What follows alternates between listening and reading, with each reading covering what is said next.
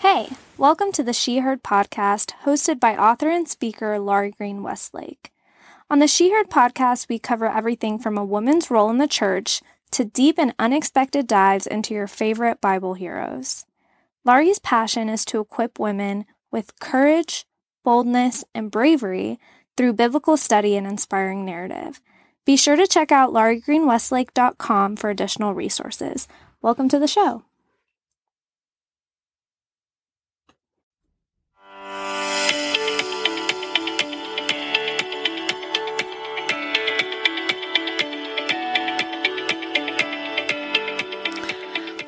Hey everyone, it's so great to be with you today on this podcast. I hope you're having a beautiful day, blessed by the Lord in many ways. And speaking of blessings by the Lord, today we're going to talk about a blessing that we don't often see as a blessing, and that is our trials. And before we get started, I want to explain that I have been in many trials in my life, and I have a a long trial, a, a long suffering trial.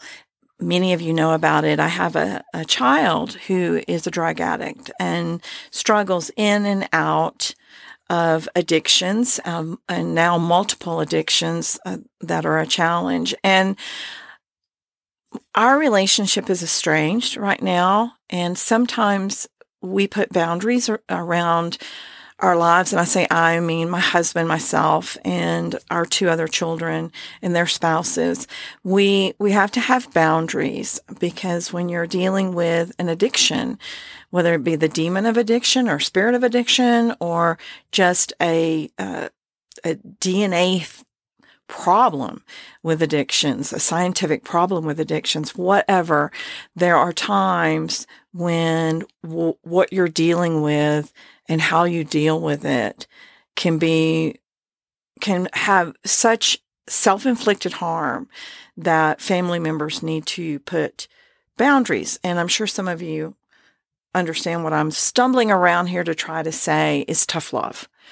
Sometimes we practice tough love and we're in a posture of tough love right now with this adult child. So as we go into this i want everyone out there to understand that trials are something that I'm, of course, very familiar with. But when I am speaking about what we need to do, I'm talking to myself. And, and I have to constantly remind myself that trials are designed by God. And, um, it's a complicated topic that is hard to understand, but let's, let's look at this scripture first so that we can just lay a foundation as we jump into this topic. This is from 1 Peter 4 12 through 13. Beloved, do not think it strange concerning the fiery trial which is to try you, as though some strange thing happened to you, but rejoice to the extent that you partake in Christ's sufferings, that when his glory is revealed, you may also be glad with exceeding joy. Okay, so that's really hard to get when you're in the middle of an illness or divorce or a separation of any kind with family members or loved ones or a loss of a family member or loved one or a friend. Um, it's it's just hard to think about things like joy and don't be surprised about this thing. And so I want to start Again, let me back up a little bit and tell you that I am Laurie Green Westlake, and this is the She Heard podcast. I blog, I'm an author of fiction and Bible studies and a podcast. And I do it so that we can all be reminded that the Lord wants us to take courage. And today we'll be talking about that courage in our trials. So back to that scripture. I, I needed to throw that in about uh, our podcast and what we're all doing. So you can find me and you can find me at lauriegreenwestlake.com. But back to this fiery trial. This verse in Peter, First Peter tells us that the fiery trial which is in you, it's talking about the trial which is in your life right now, which is going on in you. So it is spoken from a posture of expectation that you are in a trial. And I, I think that we all, at any time of day, at any time of season, have various trials. And we'll look at James and what he has to say about that in just a moment. But this scripture is a warning to all of us. And for those who are in the flames of a big fire right now, that there is something beautiful that will come out of it. And here's the purpose the posture you take during a trial reflects your courage.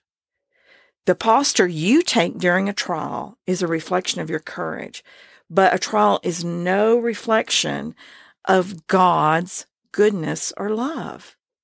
Let me say that another way. How you view your current hard circumstance or situations that are hard and unpleasant, how you view these is a reflection of the depth of your faith and not a reflection of God's trustworthiness. Actually, if you're in a fiery trial, we're called to embrace it. Lean in and learn from it and confound the world with our spiritual strength, with your spiritual strength. And all of this is done for His glory. Does that sound crazy? Does it? Or does it sound churchy? I don't want it to. I want us to really understand. And when I say us, I mean me. I really have to remind myself that all of these trials are going to have a beautiful ending and result in something fantastic. And we'll get to that in just a moment. So, heart wrenching trials, whether they be, as I said earlier, loss of a spouse or a family member of a friend who just lost his wife to an unexpected illness. We've been praying for him.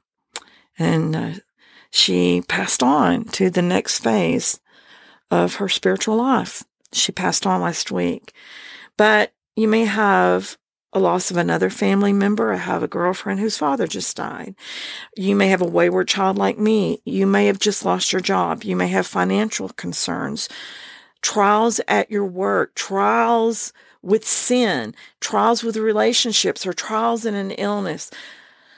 God's guide to all truth, which is the word, God's guide to all truth, which is the word, tells us that we are not to be surprised by these trials and we are not to be overcome to the point of despair when we're in the flames. In his plans, in his building of a kingdom for himself, he has incorporated these fiery strategies that not only build trust in you and me, but this trust baffles God's enemies. Okay, an example of that is Job and how through the most horrific, horrific of circumstances and what should have been a debilitating blow, one right after another, Job proves his trust in the Lord is rock solid. And if you'll remember from the story, that confounds Satan. And that glorifies the Lord. You see, the spiritual enemies of the Lord are always perplexed by our choice to love and serve the Father, Son, and Holy Ghost. Because Satan chose to exalt himself in a time long ago, he missed the whole point of creation. At the point of creation, the point of creation is to mirror God's character. But Satan didn't want to mirror his character. He wanted to replace it. Remember, he wanted to exalt himself in the high heavens. So the lesson for you and me is that you, as an image bearer, as we, as image bearers, are to be a testimony of God's love and grace. We are not to be self exalting little kings and queens. And how we become these testimonies how we are put on not a stage, so to speak, but how we are presented as faithful, trusting servants of God is through trials. Okay, here's the proof. Of course, the scripture in First Peter that I read earlier, um, that we opened with, these truths are that we that the trials will bring us joy. But James dives in a little deeper when he begins to talk about trials. And I'm going to read that to you. It's, I'll be reading from James 1, 2 through 5. Consider it pure joy, my brothers and sisters, whenever you face trials of many kinds, because you know that the testing of your faith produces perseverance.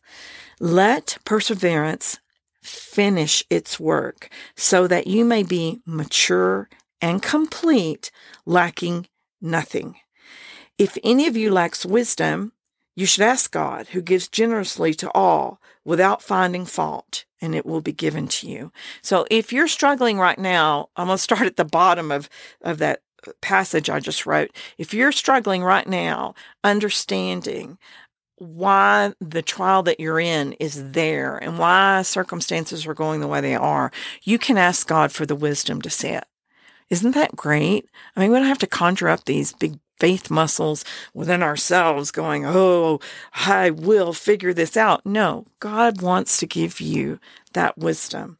Because remember, when you're showing the wisdom and trustworthiness of his character, you're confounding the enemies and the secular world that we live in.